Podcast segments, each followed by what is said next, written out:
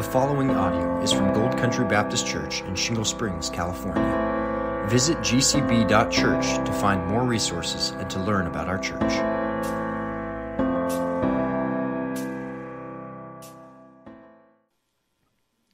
When he cries out to me, God says, I will hear him, for I am gracious. That's where we left off last time in Exodus 22. Our compassionate God hears because he is gracious. We began this service in Exodus 34 in our scripture reading where God reveals his name and his, his glory. Moses wants to see his glory and he reveals, he shows him his name. And his name is the Lord, the Lord merciful and gracious, slow to anger and abounding in loving kindness and truth, who keeps loving kindness to thousands and who forgives iniquity, transgression, and sin. God is compassionate and gracious in his loving kindness, forgiving all kinds of offenses. And his law of love calls us to reflect that loving kindness, that graciousness, and that forgiveness.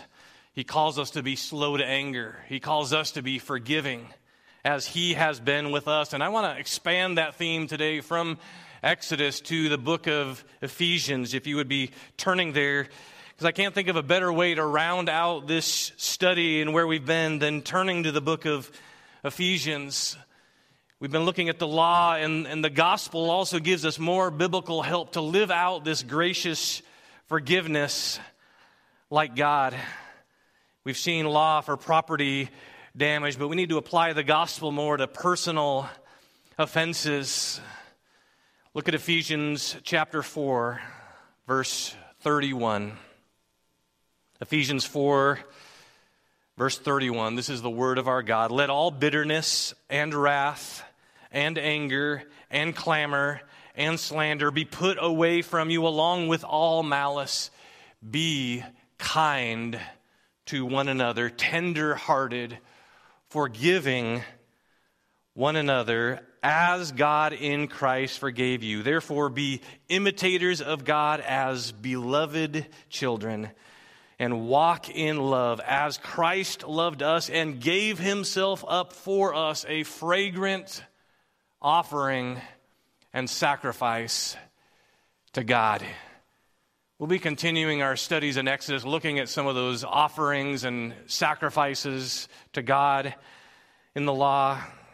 But I think it'll be good for us today to be in the New Testament in this text and look at some gospel applications for how we are to walk in that way in love. And there's a story that some of you have heard from years ago that I want to retell because I can't think of any better way to, to illustrate the truth that we're going to look at today. It's impacted my life deeply, and I hope it will impact all of us personally with the transforming truths of this text here. It's a story of two families on two continents in two countries. One family knew Jesus and the other didn't. In fact, the other family, all they knew was bitterness and anger and malice. One of the families was missionaries, the other family was murderers, literally spearing their own people to death, and any outsiders who came near. This unreached people was considered unreachable. Dayuma's family was savage warriors. Rachel Saint's family wanted to reach into the heart of Ecuador to those people. Eh, eh, they, they believed the word of God was, and the gospel was, was for every tribe and tongue and people not just for the nation of Ecuador. It's a story of savages and saints, literal savages in the deep Amazon rainforest, and Rachel's family were literally saints. That was their last name, Rachel Saint. Many of you already know the story, but I want you to consider it afresh with me in light of today's text. The story of gospel powered forgiveness in Ecuador and our story. The Saint family of Pennsylvania had two children who became mission- missionaries in the 1950s. down in Ecuador. Rachel Saint was a Bible translator. Dayuma's family, she was born deep in Ecuador. Here's actually before her. Nate Saint, Rachel's brother, was a missionary pilot in Ecuador with his family, his wife Marge, and their children Kathy and Steve Saint. We'll come back to them later. Dayuma was born in Ecuador, deep in the South American rainforest in the 1930s nearly 100 years ago. This, this picture was from 1960. She was part of the Huaorani or Waodani tribe, which was, they were known to the outsiders as the Auca Indians, the most feared, savage, violent society any knew. Uh, anthropologists have studied this group. When, his, when Dayuma's family was being murdered by a warrior from their people, she fled from her life and she was accepted by the Quechua Indians. And she, years later, would meet the missionary Rachel Saint, who began to learn their Waodani language from her in hopes of one day reaching those people. She became the first Waodani Christian, the first fulfillment of that promise where God is ransomed from every tribe and tongue and nation and people that will be around the throne. She was the first of that tribe and people group.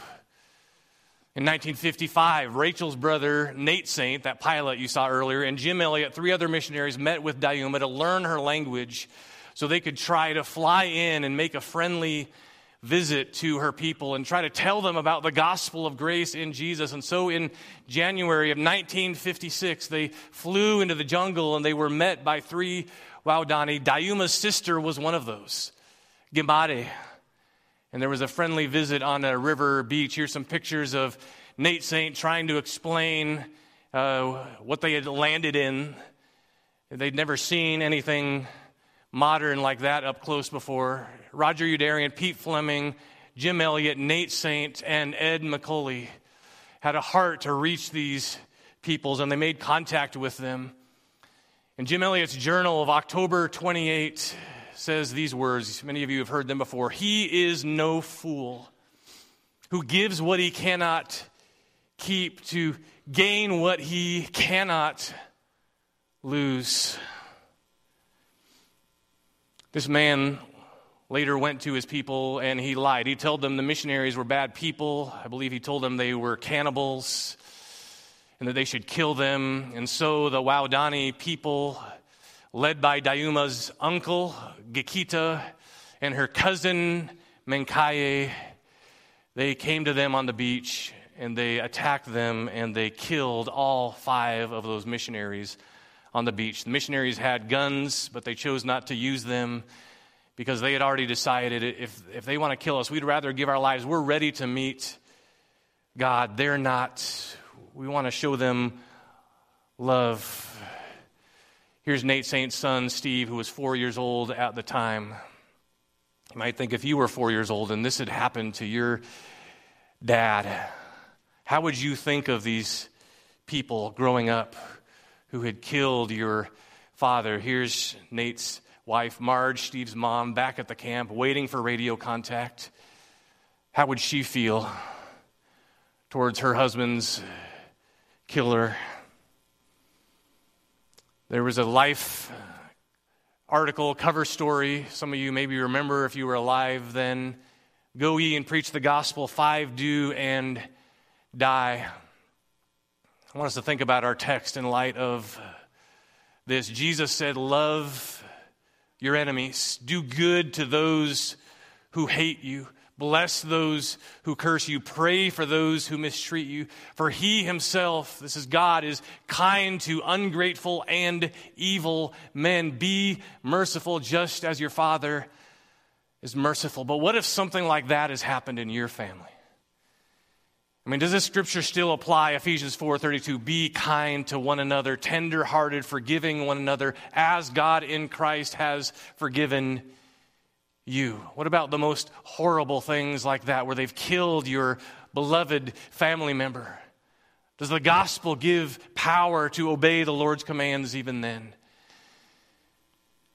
Well, in 1958, two women came out of the jungle to find Dayuma, to ask her to come back. Dayuma did go back to her people who had killed her family to tell them the gospel that she had learned from the missionaries the way of forgiveness rather than violence, the way of Jesus, not man. And as she went there, they had many questions that she didn't yet understand in her Christian faith, that she wanted to see if there could be others who could help them with their questions. She had already forgiven them, she had given them what she knew, but she needed help to reach more. And so Dayuma went back to the Quechua village and invited Rachel Saint and Elisabeth Elliot. So this is Nate Saint's sister, Elisabeth Elliot, whose husband also had died with those five, to go back with her to teach the Waodani the Bible. Rachel was moved by the gospel to risk her life to, to seek to reach these people who had taken her brother's life. Elisabeth Elliot had her three year old daughter, Valerie, at the time, and she moved into the jungle as well. Imagine that. Here's a, a picture of her with her little daughter, Valerie, walking into the jungle. And here's Rachel with the Waodani people. And by the power of the gospel, many of Dayuma's family, as they saw these missionaries come, knowing that they had killed their family, their hearts were touched, their hearts were transformed. Many of them, Christianity literally changed their culture of death and, and in a real tangible way kept them from being extinct, which they would have been probably in that generation. Dayuma's uncle Gikita and her cousin Mincaye, who had been the murderers of the missionaries, both were saved and both became leaders of the Waodani church. I don't know if either of them are still alive, but here's Rachel Saint, who chose to spend the entire rest of her life with the Waodani people. She loved them. She was like a grandmother to them. They called her Star. That was her name. The one who showed them, like a star, how to walk God's trail. And here's her marking that they have out there. Here's Marge Saint in 1997 embracing Mincaye, the former murderer of her husband Nate Saint, now a forgiven friend in Christ. What happened to the children in that picture? Steve and Kathy. Well, Nate Saint's children, Steve and Kathy, also became close to the Waodani. Nate Saint's daughter, Kathy, here is being baptized by the tribesmen, Kim and Dewey. Um, her brother, Steve Saint, is going to wait to be baptized. When they were going to be baptized, they wanted to be baptized by these men because their family had been so knitted to them. This is June 1965. This is nine years after their dad was murdered near this very spot. They wanted to go back to this very spot as a testament of God's grace, and this is where they wanted to be baptized. It's a hard spot to, to get to. You've got to go into Ecuador, you've got to ride a lot of hours on a bus till the road stops, and then you've got to take a, a plane ride down another place, and then there's a canoe ride for four hours that gets you to this spot. But here is Steve Saint's children, Sean, Stephanie, and Jesse. These are now the grandchildren of, of Nate and Marge. Also were baptized there, where their dad, Steve, and Aunt Kathy were years before, where their grandpa, Nate Saint, had died. There were their Waodani brothers and sisters were baptized that day. Here's a picture of Steve Saint, Nate's son, and Mincaye, Dayuma's cousin, again, the one who had killed Steve's dad, now a forgiven brother in Christ. And Mincaye explained this in his own words We acted badly, badly until they brought us God's carvings. They didn't have any paper or parchment they knew of, but they, that's how they described writings carvings and then seeing his carvings and following his good trail, now we live happily and in peace. And then here's Mincaye and Jesse Saint, son of Steve Saint, again, grandson of the pilot. Jesse considers Mincaye his adopted grandfather. And when he graduated high school, he asked, Is there any way we could get Mincaye to come to America to see my graduation? That's not easy to do when you've got no documentation, paperwork in the jungle, but they were able to get away for him to actually come because he wanted him to be there as his adopted grandfather for the grandfather that he never knew. I got to one of the highlights of my life go to Ecuador in 2002 and with Steve Saint and with Jesse Saint. And here is, he's actually, I'm in the other canoe, he's telling firsthand, this is the very place, the very beach of God's grace in the river where that story all happened. I got to meet Dayuma, one of the heroes of the faith to me growing up as a missionary kid. Hearing her story, I got to actually take a picture with her. It was incredible. And here's me and Mincaye. This is a, an unforgettable time with an unforgettable man who has the most joy in the Lord of anyone I've ever seen. It's, it's unbelievable to, to, to spend time with this guy and to think this guy used to be a mass murderer. And then in 2003, they came to Shepherd's Conference. I think at least a couple of you were there, and Mincaye and Steve told their story. It was unforgettable. There wasn't a dry eye in the place as these beloved brothers in Christ told of his transforming grace. Mincaye actually, when he was in Southern California, held our little daughter, and he asked me in their language, Can I take her back to the jungle? And I said, No. I think he was kidding, but I'm, I'm not completely sure. But he just, you see that great smile. And uh, as you see, as I spent time with them, seeing these two men interact with each other, I've never seen such a love that you see in these two men and how deeply they care for each other. Steve actually chose to move his entire family to the jungle to live with them and as I said before, Mincaye is just one of the most joyful men I've ever met. The only way you can explain any of that story is by the power of the gospel. It's, it's the gospel that you, is the only way to explain any of that.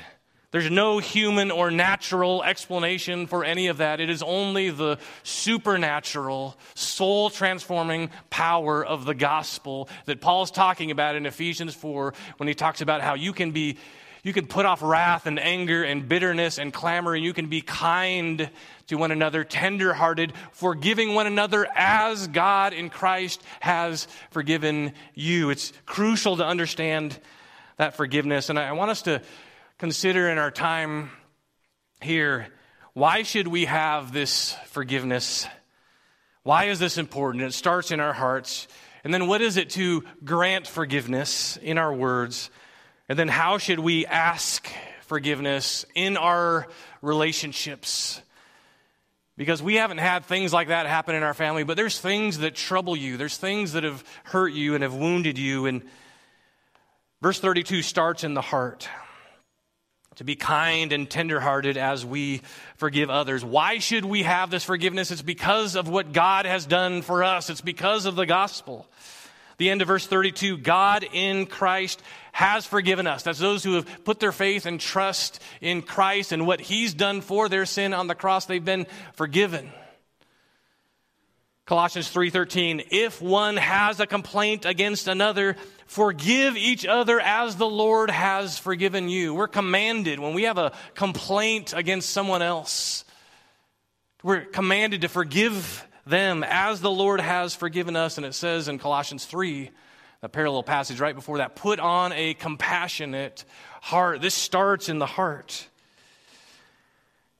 Anytime you have a complaint, forgive in a heart of compassion. That that doesn't mean never giving loving admonishments later, but it does mean first we need to be in the right place in our heart.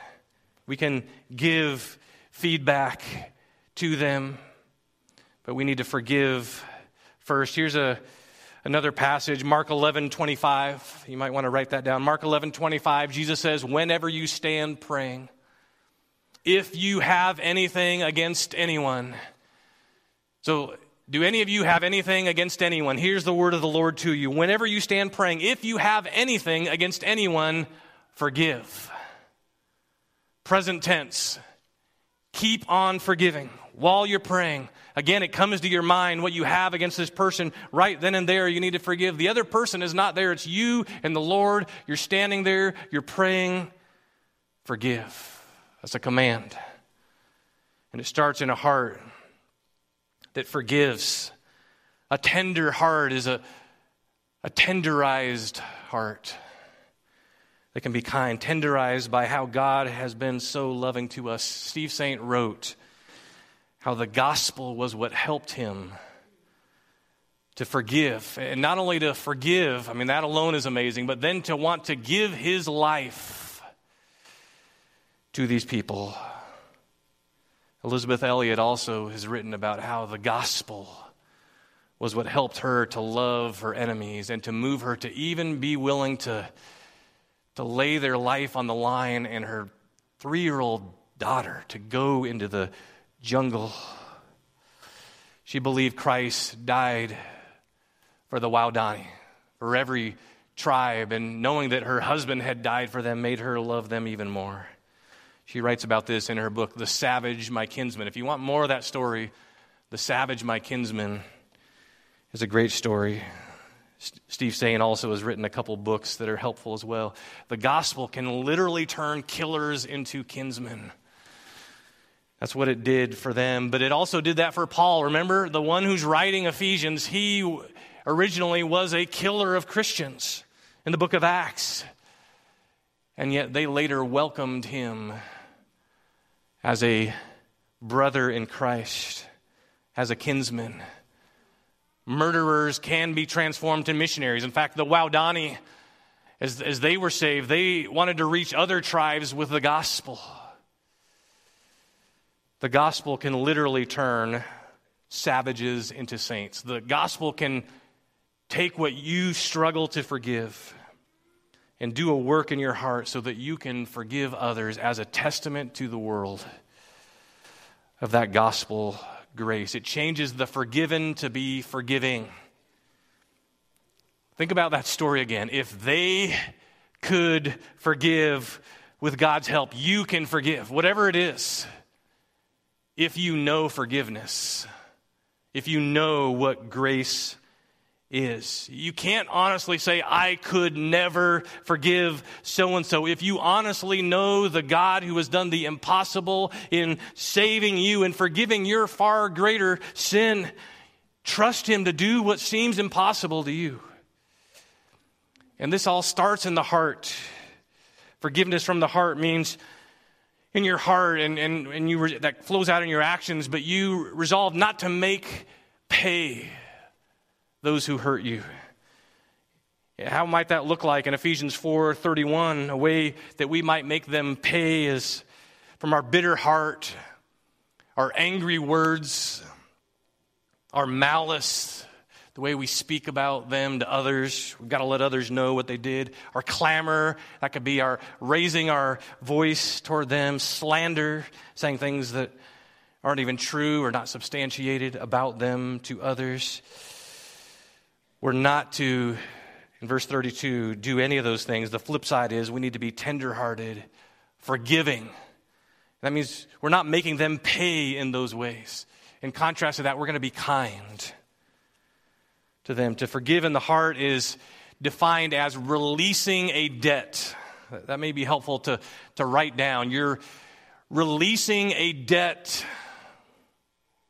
You're not making the offender pay relationally. Remember how Jesus taught us to pray in the Lord's Prayer? Forgive us our debts as we forgive our debtors. Sin is a debt, but forgiveness is releasing that to the Lord. Forgiving trespasses is pardoning sin's debt. It's assumed in the Lord's Prayer as much as we need daily bread, we equally need daily forgiveness, and we need to daily be forgiving others their sin debt. Jesus taught that in your private prayer closet to pray that way. That's where forgiving starts in the heart. There's a story, Matthew 18, verse 25. You can either turn there or listen to it, but Jesus gives a story about forgiveness, and he uses the image of a, of a debt. But he's talking about relational forgiveness. But here's Matthew 18, 25. Speaking of a man who did not have means to repay. This kind of sounds like back in Exodus when people didn't weren't able to pay back a debt. His Lord commanded him to be sold along with his wife and children and all that he had and repayment to be made. This is the very scenario in Exodus 22. we've been looking at. But here, the slave fell to the ground and prostrated himself before him, saying, Have patience with me, and I will repay you everything.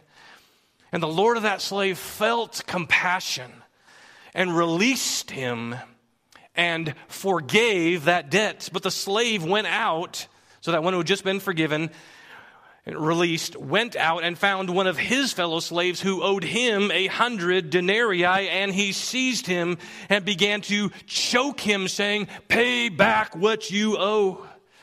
So his fellow slave fell to the ground and began to plead with him, saying, Have patience with me, and I will repay you. But he was unwilling, and he went and threw him in prison until he should pay back what was owed. And then this comes to the the Lord, the one who had originally forgiven that slave.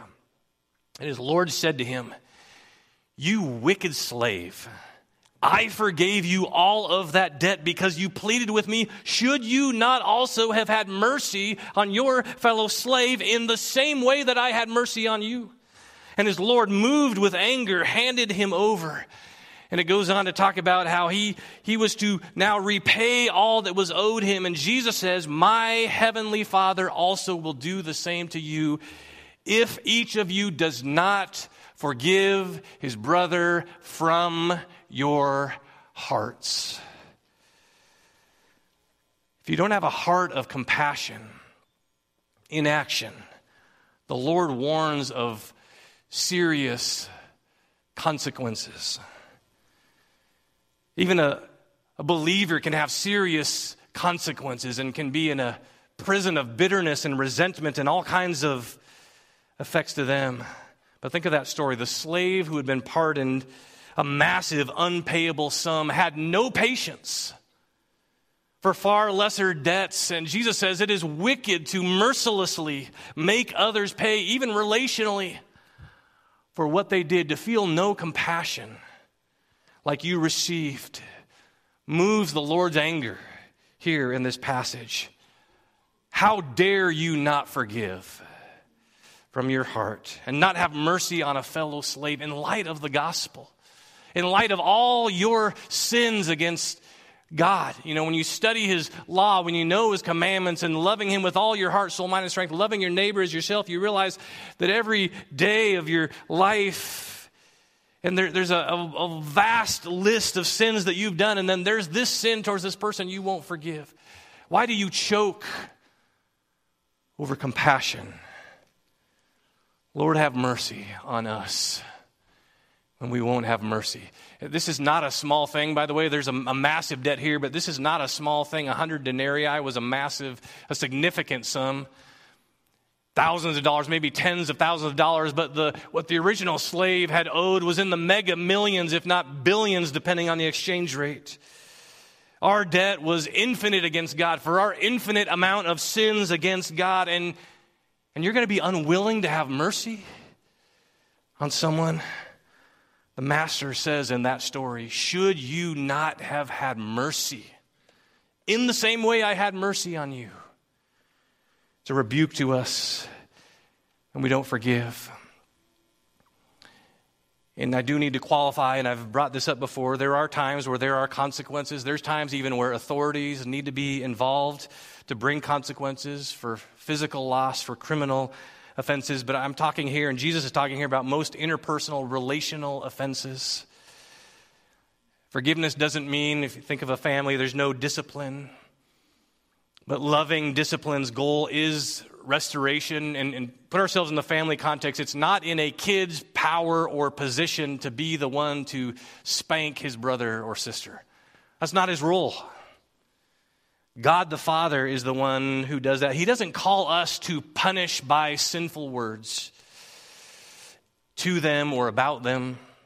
The family of Christ, silent treatment or defriending them or whatever that's called, a brother or sister in Christ, whatever that sin was, that sin has been paid for on the cross.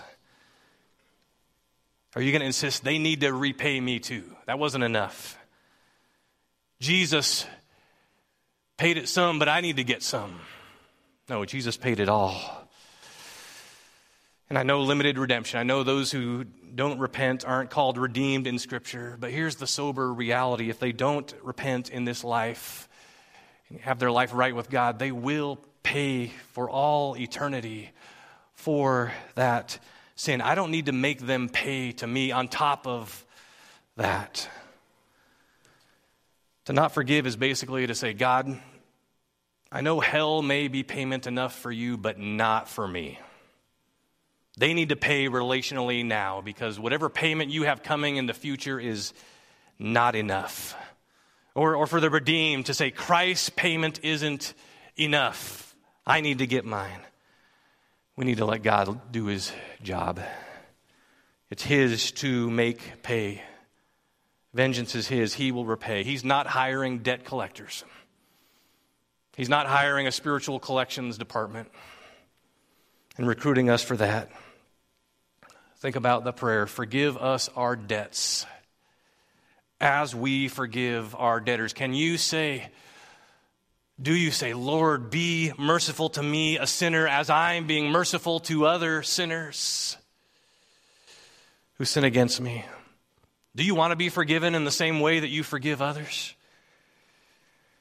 You know what the next line in that prayer says, Lead us not into temptation, but deliver us from evil. We need to be delivered from the evil of unforgiveness, of bitterness. That's a temptation for all of us.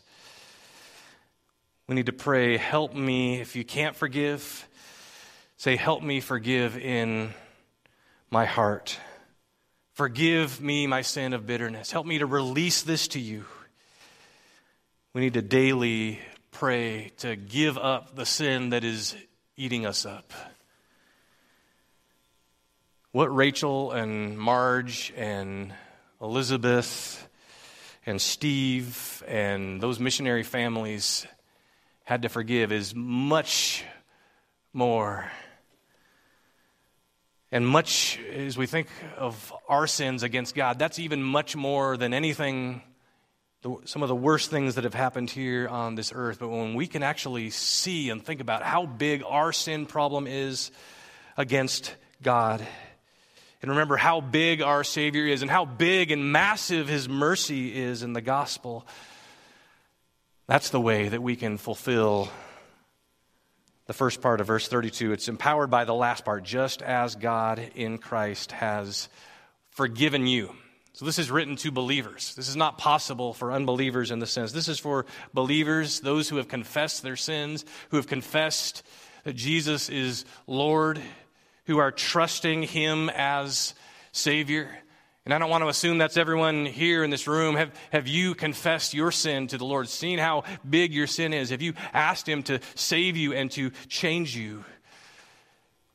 Because He forgives those who come in that way.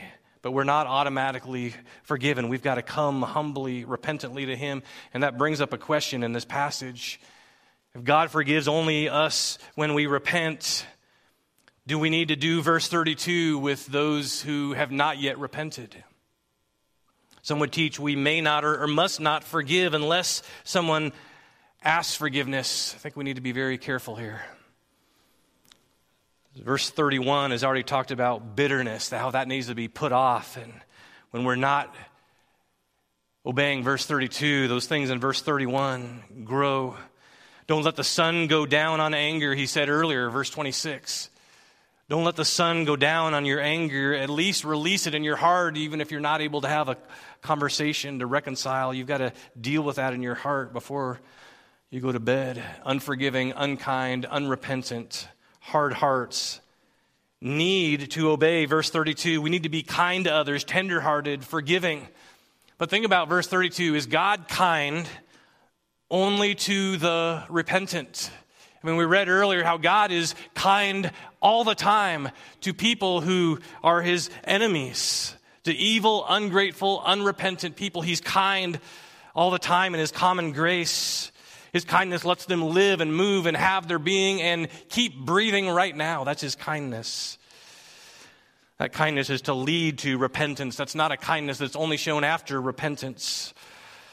And so that's the first part of verse 32. The next phrase for tenderhearted compassion is also used in that, that, root word of Jesus when he saw the, the multitudes of people like sheep without a shepherd. These are unbelievers here. His heart was moved with compassion, tenderhearted mercy to them. That's the Lord's heart. And these words in Ephesians 4:32 are not only for repentant believers in God's word, in fact, the word for forgive is used in Luke 7 for grace that Jesus freely gave to all, and it uses the language of a debt that couldn't be paid, and it's translated there to graciously forgive. This is a word that can mean unilateral, unconditional forgiveness. When we're talking about the heart, different than reconciliation, but the root idea of this word is the gracious giving or bestowing of something unmerited and undeserved. It's not because the other party did something necessarily. It's a gracious decision. In fact, someone suggested we could translate part of Ephesians 4:32, at least the idea, choose to be gracious.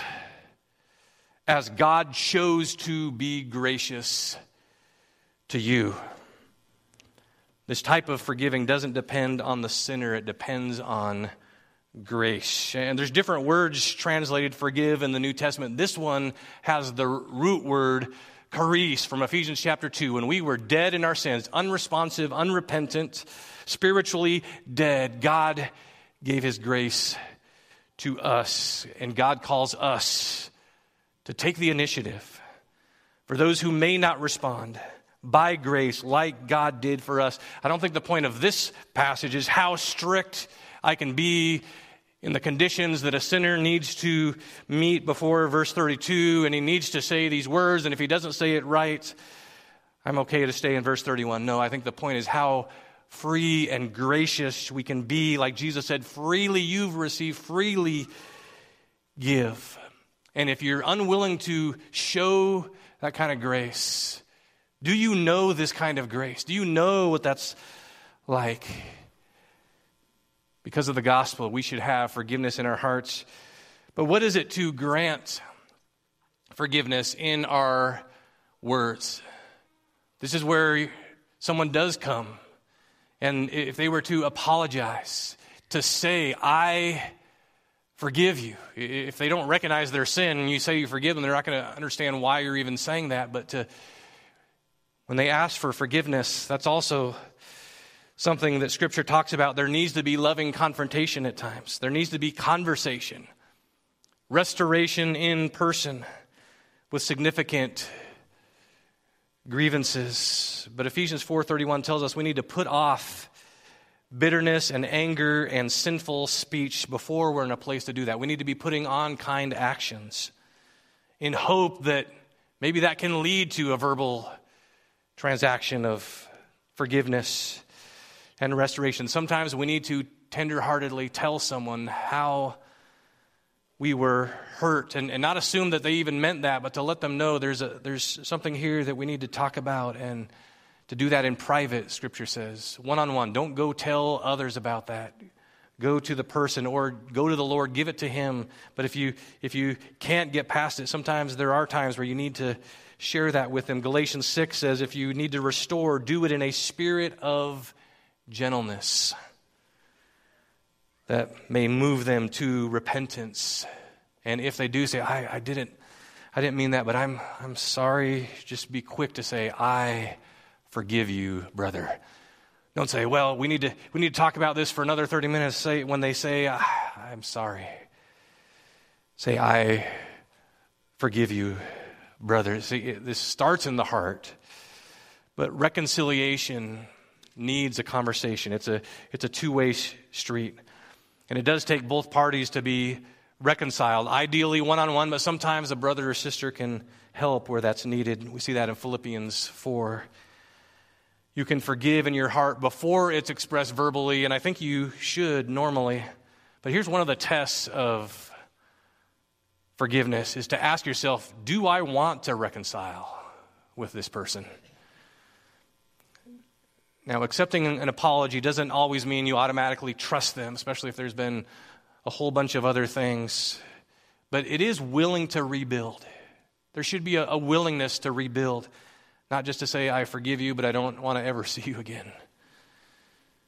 But here's something else that it's, it's not, and I think it's important to understand granting forgiveness, even when you say those words, even if they recognize their sin and you say those words, that doesn't mean you forget.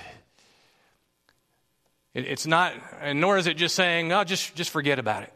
You know, if the Spirit has been moving in someone and they confess something to you, there's, ah, forget about it.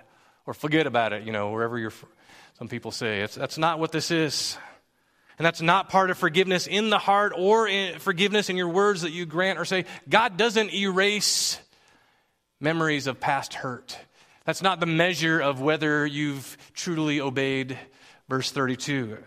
How many of you have heard the expression forgive and forget? Raise your hand if you've heard people say that. That's not in the Bible. Here's what Voddie Baucham explains. People think and they're, they're tormenting themselves. I keep remembering it. That means I haven't forgiven because if I forgive, that means I forget, right? He says, What book of the Bible is that? Second Hesitations?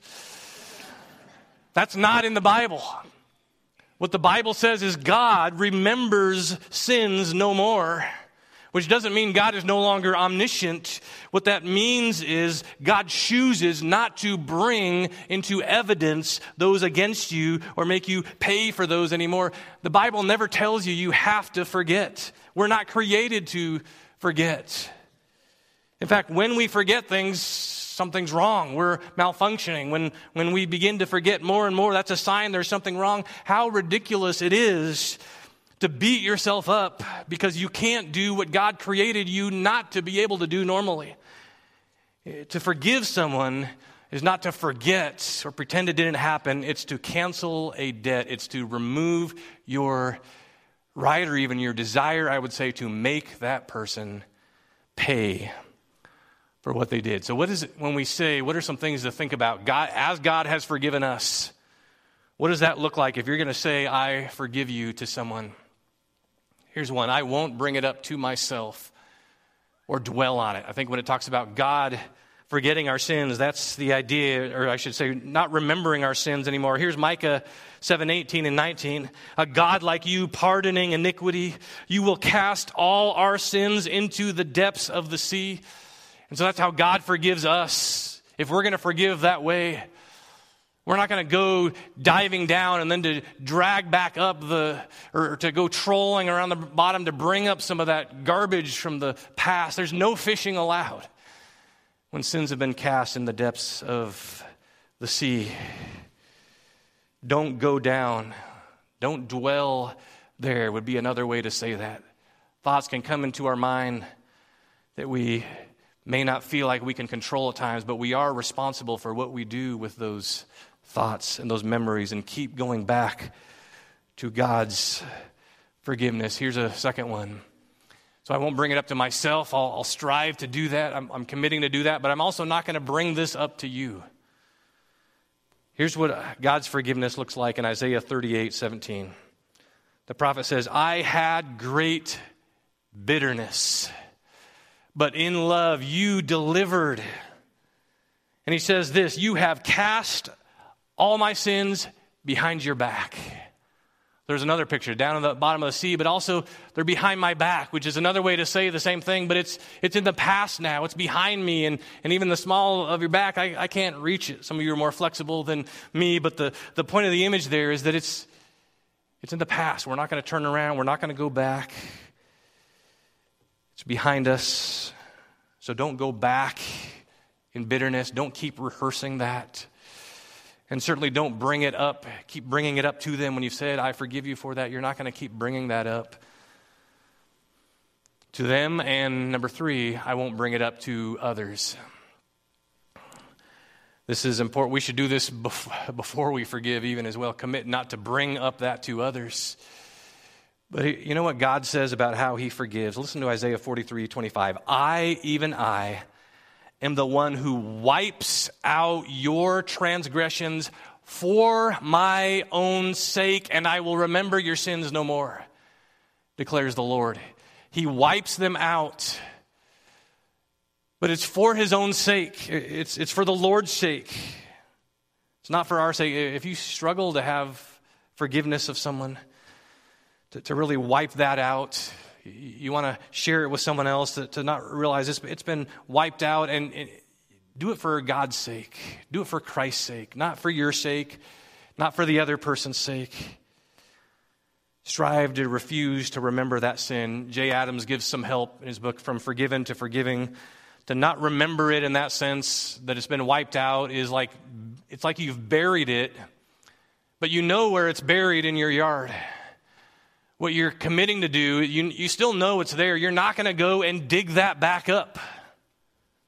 He says this I will not bring up these matters to you or others in the future. I will bury them, and I will not exhume the bones to beat you over the head with them anymore. I will not bring this up again to you. You've acknowledged it, apologized, I've forgiven you. I'm not going to bring that up.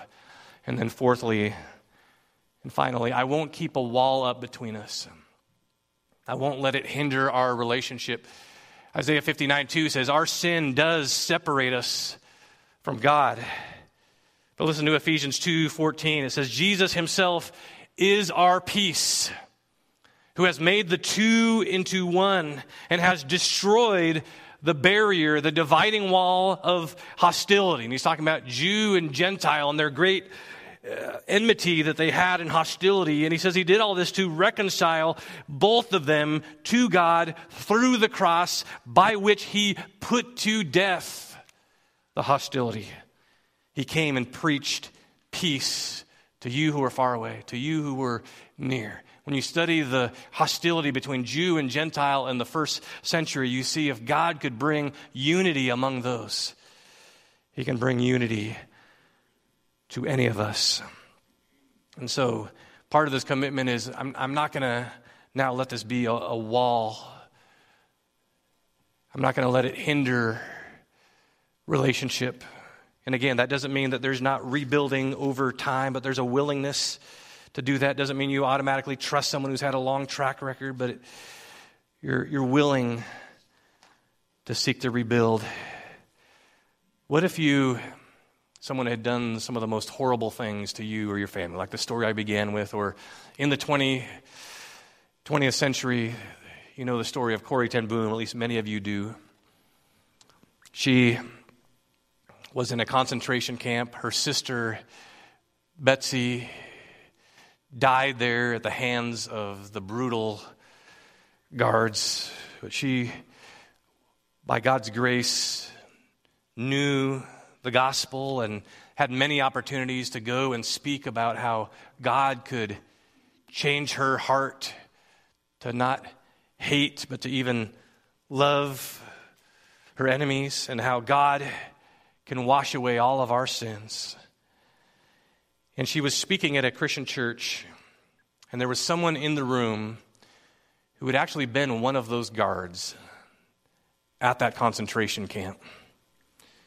And as he heard her words of hope, he was just so moved. And he came up to her afterwards and he said, How grateful I am for your message, Fräulein. To think that as you say, he has washed away all my sins. And then he stuck his hand out. He stuck his hand out to her to shake hers. And she says, This is her writing. I, who had preached about the need to forgive, this is in her book, The Hiding Place. She says, I just preached about the need to forgive. My hand would not move.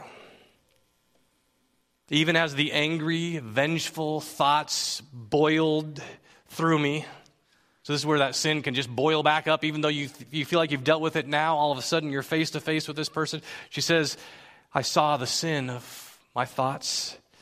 Jesus Christ had died for this man. Was I going to ask more? Lord Jesus, I prayed. I think this is just in, in her heart now. Forgive me and help me to forgive him. She says, I tried to smile. I struggled to raise my hand. I could not. I felt nothing. Not the slightest spark of warmth or charity. I don't know how many moments this was, but she says, I again breathed a silent prayer Jesus, I cannot forgive this man. Give me your forgiveness. And then she describes how she took his hand and the most incredible thing happened in that little step of, of reaching out. It says from her shoulder through her arm and through her whole body, it was like this, this warmth came through her, while into her heart, all of a sudden sprang this love for this stranger that almost overwhelmed her. She, and then she says this when Jesus tells us to love our enemies, he gives, along with the command, the love. Wonderful picture there. Sometimes it's not easy, sometimes we don't feel it, but we need to take, a, take steps in obedience, trusting that He will meet us on the way. What if we realize we need to ask forgiveness? How should this impact how we ask? Ken Sande has written a wonderful book, The Peacemaker. In fact, those principles, if I didn't mention earlier, are from his book, The Peacemaker, his chapter on forgiveness. He has a chapter on asking forgiveness. If, if, if, if, you need to do that, there's no better place I know of to study. These are just some of what he writes in there. There's more.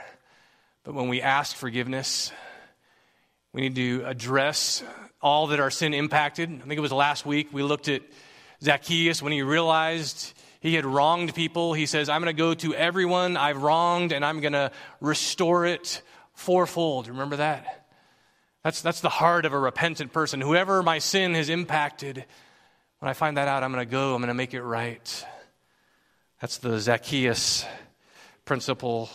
That can look like people who have witnessed your sinful speech, even about someone or to someone. You want to make it right with that person, but then you also want to say, Will you forgive me for this? I should not have spoken that way. I don't want to keep doing that help me. Help me be accountable to that. But I, whether or not this bothered you as much as it bothers me, I need to ask, will you forgive me for speaking that way to you or even in your presence?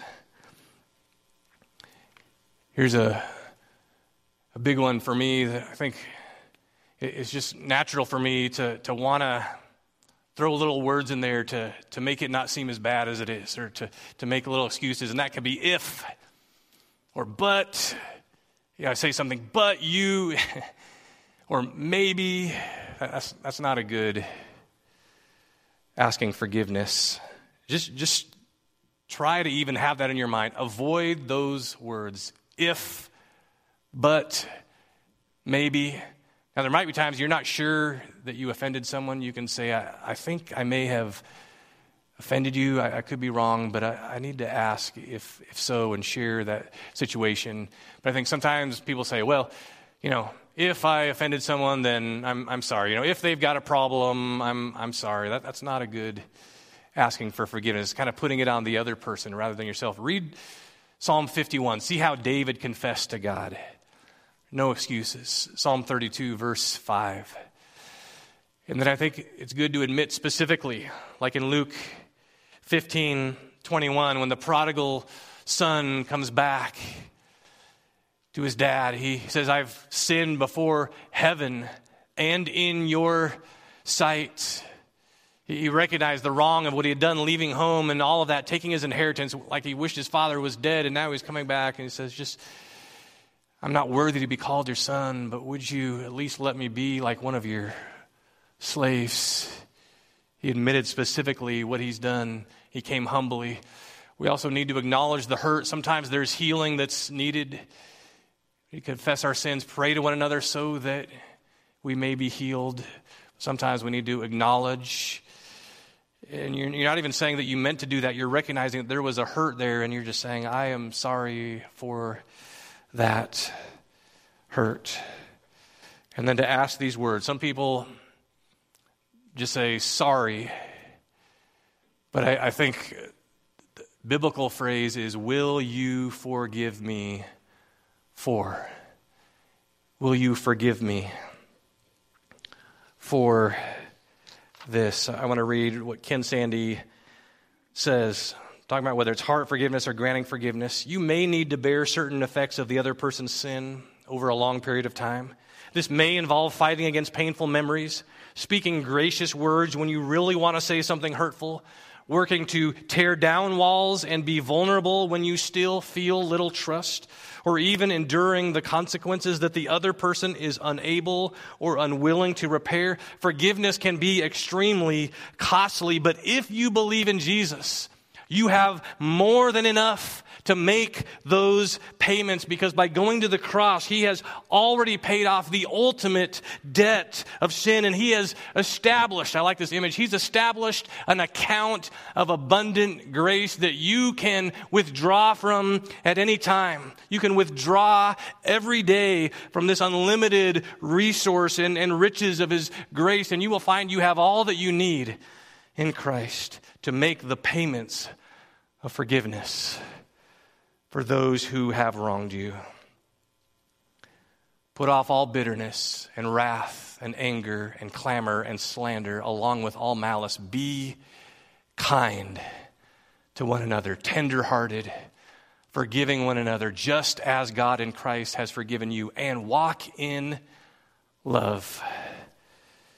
As Ephesians 5 2 says, just as Christ also loved you and gave himself up for us. Amen. Amen. Let's pray to Him. Our great God, we thank you for your grace. Lord, we thank you for Christ. We thank you for the forgiveness that is available in Him and that is ours when we trust in you. And Lord, we know there's even sins that we haven't asked you to forgive us for that we don't even recognize, and yet you're so merciful and gracious to us. But we thank you that because of redemption, Lord, those things are paid for. And Lord, I pray for any who are in a place, in a dark place right now, in their hearts right now. Lord, I pray that you would move in their hearts to be able to obey your truth by the power of the gospel. I thank you for how you've done that in my life. And Lord, I still have much to grow in these areas, even in my own family. Lord, help me, help us all in our families and in our friendships. In Jesus' name, amen.